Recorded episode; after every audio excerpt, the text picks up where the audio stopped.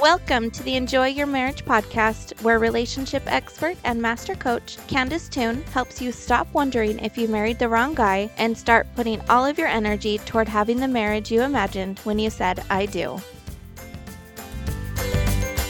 Sup, bees? As many of you know, I was a marriage and family therapist before I became a master certified life coach. You might not know that in addition to hosting the Defying Gravity Revolution, I also host a trauma informed community for life coaches. The two roles pair beautifully because there's a lot of trauma that occurs in the context of relationships marriages and other kind of relationships too. Of course there's trauma outside of relationships as well. War, car accidents, medical diagnoses, animal attacks, hostage situations, getting fired, and many many many other things. We aren't focusing on all of that today. We're going to focus on trauma in romantic relationships here today because this podcast is aimed at helping you enjoy your marriage more. Please know that this episode is not intended to be a comprehensive discussion of all the many and varied ways that trauma might touch your life. We're only talking about how trauma responses can bring you closer to or push you further away from your guy. You with me? Okay. Now, in my trauma community for coaches, I'm often asked to how can we tell if something is really, and I'm using air quotes, really trauma or not? I think this is a curious question because there's really no definitive answer, at least not by my definition. Trauma, in its simplest form, is a disconnection from someone you love, from something you expected, from yourself, from anything you wanted, needed, or hoped for. When we define trauma as a disconnection, which we'll do for the duration of this episode and forever in my communities, it's easy to see how the question of whether something is really trauma or not isn't the most useful question to ask. Why not? Well, because each person gets to decide what felt like a disconnection to them, and we don't want to invite further disconnection by indirectly implying or directly suggesting that anyone's sense of disconnection isn't valid or can't be trusted. Any implication or suggestion along those lines will more than likely serve to disconnect the person from their own sense of reality or disconnect them from you or both. When any of that is the case, no one wins. So, my suggestion is instead of trying to decide whether something you feel or something your husband feels is really trauma or not, just listen instead to yourself and to him. Assume you know what you're feeling and that he knows what he's feeling too. Go for connection by hearing yourself out, by hearing him out. Also, know that hearing does not carry with it a contract to fix or change anything. A lot of times, being seen and heard is all that's really needed. And help as much as you want to, so long as that feels like a connected course of action to you. If helping him feels like abandoning you, that's never what we're going for. Go back and listen to episode 35 on the Pain Olympics if you want a reminder about how you can allow him to have his story without getting sucked into it. The most connected place to be is hearing what's true for him, honoring what's true for you, and making room for all of it. More honesty all around equals more connection, and more connection always equals more safety. Remember, we're not requiring ourselves to solve anything at this stage. We're just setting the pieces out on the table so that everyone sees what's at play. No decisions or actions, just room and space. And breathing. Action comes later if and when that feels like connection for all the acting parties. Because again, trauma is essentially disconnection from yourself, from your expectations, from your loved ones, from your body's natural ability to care for and heal itself. When things are hurting, let them hurt. Not in a reactive scream at each other all night way, not in an avoidant eat all the ice cream or buy all the shoes kind of way, but in an honest way, where you listen and talk and hold on to yourself or to him or to each other for as long as it takes. Sounds like, this hurts. I didn't like that. He wishes that this weren't this hard, and it is. The more specific you can be about what hurts and why, the more healing you'll find, even before you do anything to make a change. And consider this maybe the very first change is doing the work of making room for your story and his to see the light of day without melting into a puddle of fear or shame. The first change is choosing to lovingly hear yourself and him in your stories without creating more damage by saying things you don't mean or buying things you don't need. You just tell yourself the truth and have a cuddle on your own or with him. That's true connection. And it doesn't require you to do much other than make room for humans to be humans in all the pain and grief that life sometimes brings, without adding in the blame and shame and hopelessness that you might be tempted to pile on. Life is sometimes hard. Often that's no one's fault. And it's still hard. And you two can handle it together, really. Especially when you're being honest with each other and slathering honesty with love all along the way. Now, you ready for a secret? Lean in close. The reason our emotions get so big and so painful is because we usually ignore them, or we're invited to ignore them. We push them away or discount them when they show up as small hints or in manageable messages, because we, especially as women, are taught to pretend that we don't feel how we actually feel. We live in a world that rewards us for being agreeable and pleasant and accommodating. And sometimes those are awesome things to be but not so much awesome when being agreeable and pleasant and accommodating means that you have to lie to yourself and your loved ones about how you really feel. Because it's that lying that makes your feelings grow and fester. Why?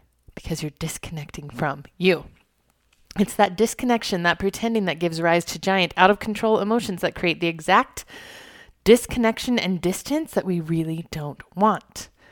Like how a shaken up soda bottle explodes all over you, or a rotted potato that's been forgotten in the darkest corner of the pantry spoils the rest of the food. The pressure and the rot build up until they cause, sometimes irreparable, damage.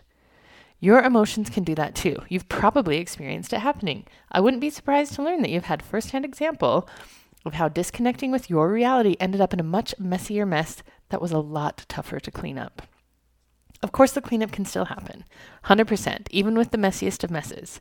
But why not give yourself a little less to do by taking care of your connections all along the way?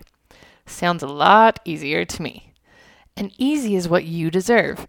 So, to make it even easier to care for your connections, let's review four simple things you can start watching for today.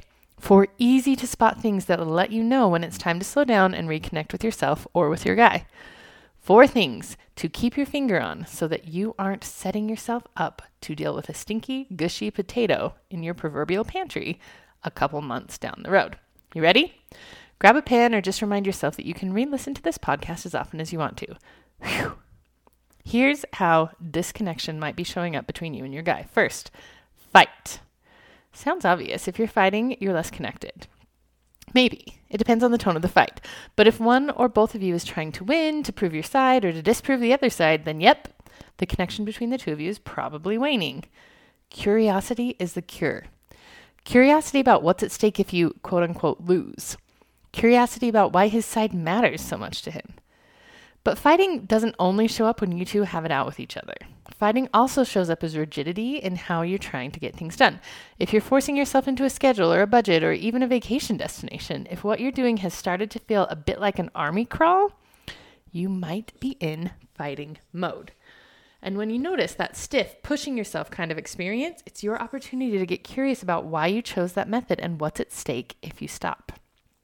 If you can answer those questions in a connected way that breathes some openness into the experience, carry on and fight the good fight. But if not, it might be time to drop the weapons and take a breather until you reconnect with yourself and with what you're really trying to accomplish. Second is flight. Again, it might sound obvious, but if you start something, and bail when things get uncomfortable, if you run away from conflict or abandon tasks that you really want to finish, the connection factor is obviously less. And just like we've said before, before curiosity is the cure. What's going to happen if you stay engaged in a conversation with him? What's at stake if you say exactly what you're feeling in the moment? What's the risk of sticking in with a goal when it starts to feel challenging? The strategy, as always, is to hear yourself out without judgment and see if there's anything you can do to make connection to you or connection to your goal or connection to him much easier and more natural for you to sustain. Third is freeze. It's similar to flight in that freeze is a strategy you might use to avoid something scary. It's like when prey animals pretend to be dead in hopes that the predator either won't see them or will lose interest. With flight, you start and then bail. With freeze, you look the other way and never really get started at all. And not starting leads to what? You guessed it lower connection to the goal, to the relationship, to whatever it is that you're trying to accomplish. As is becoming a pattern for us, curiosity is your friend here, not angry curiosity, but the kind of curiosity a grandma might offer up.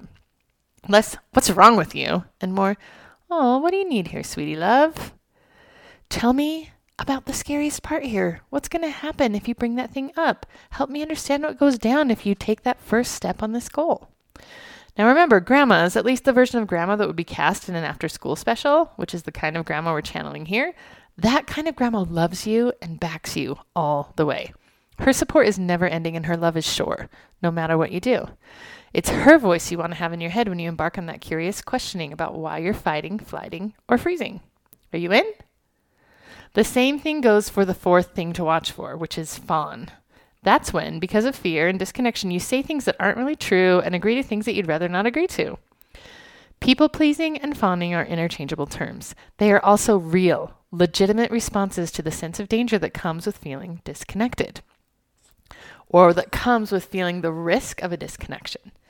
You've been choosing to fawn, if you have, because it seems to restore connection, at least initially. Why? Because the other person, your husband in this case, is usually pretty happy that you're doing what he wants you to do. But no one stays happy long term because when you're always fawning, you're also creating a deep disconnection with yourself. It's not your fault. You thought you were doing your relationship a favor, and the disconnection is still happening. When you're disconnected from yourself, you get less of what you really want, and your husband misses out on getting to know you as you truly are. And all of that, bees, is a bummer for everyone. Fight, flight, fawn, and freeze are all sparked by disconnection, by trauma in the relationship. Either the relationship you have with yourself or the relationship you have with him, or maybe even both. The good news is you now know how to spot a disconnection. Even better news, when you notice a disconnection, which you will, in the form of fight, flight, fawn, or freeze, you can reassure yourself that you've got options. You can feel bad about how your relationship is on the rocks, which is not what I recommend, or you can congratulate yourself on your self awareness. Most people don't even notice disconnections at all, so check you out. And then go ahead and remind yourself that you know how to reconnect. It's curiosity every time. And if curiosity seems hard, don't worry. It makes sense that curiosity isn't your go to response yet. Women are used to being busy ignoring ourselves while we take care of everyone else. It's my theory that women are labeled as more emotional than men because we are socialized to ignore our own needs more often than men are. Your body is actually designed to heal itself and expel its trauma, but society has taught us to stop or curb that natural healing response. Did you know that hysteria, which re- referenced the expression of natural human emotion, used to be an actual diagnosis that women were institutionalized for? Please, we're done with that. Instead, I invite you to notice and lovingly respond to the nigglings of your emotion from the very beginning right away. No more disconnecting from you by telling yourself how out of how by talking yourself out of how you feel or trying to numb yourself away from what's true about your experience. It's my mission to spread the message that there's room enough in this world for everyone, you and him, to have their needs met. When we make room for that possibility, we make room for happier, more connected marriages. We can do all of that together when you subscribe to and share this podcast. Choose to be a woman who supports other women by spreading these messages of empowerment and freedom every single Sunday. All of us here in the Defying Gravity Revolution Hive, thank you for helping to create a world where more women stop caring what humans think is impossible. Choose courage, be, and keep on flying. Sup, bees? Want even more ways to stop wondering if you married the wrong guy? Head on over to CandiceToone.com, Candice with an I, Toone with an E, and click the gold button inviting you to get the free course. You'll get four short lessons delivered straight to your inbox that'll help you create a more connected marriage before the next episode drops a week from today. Happy studying!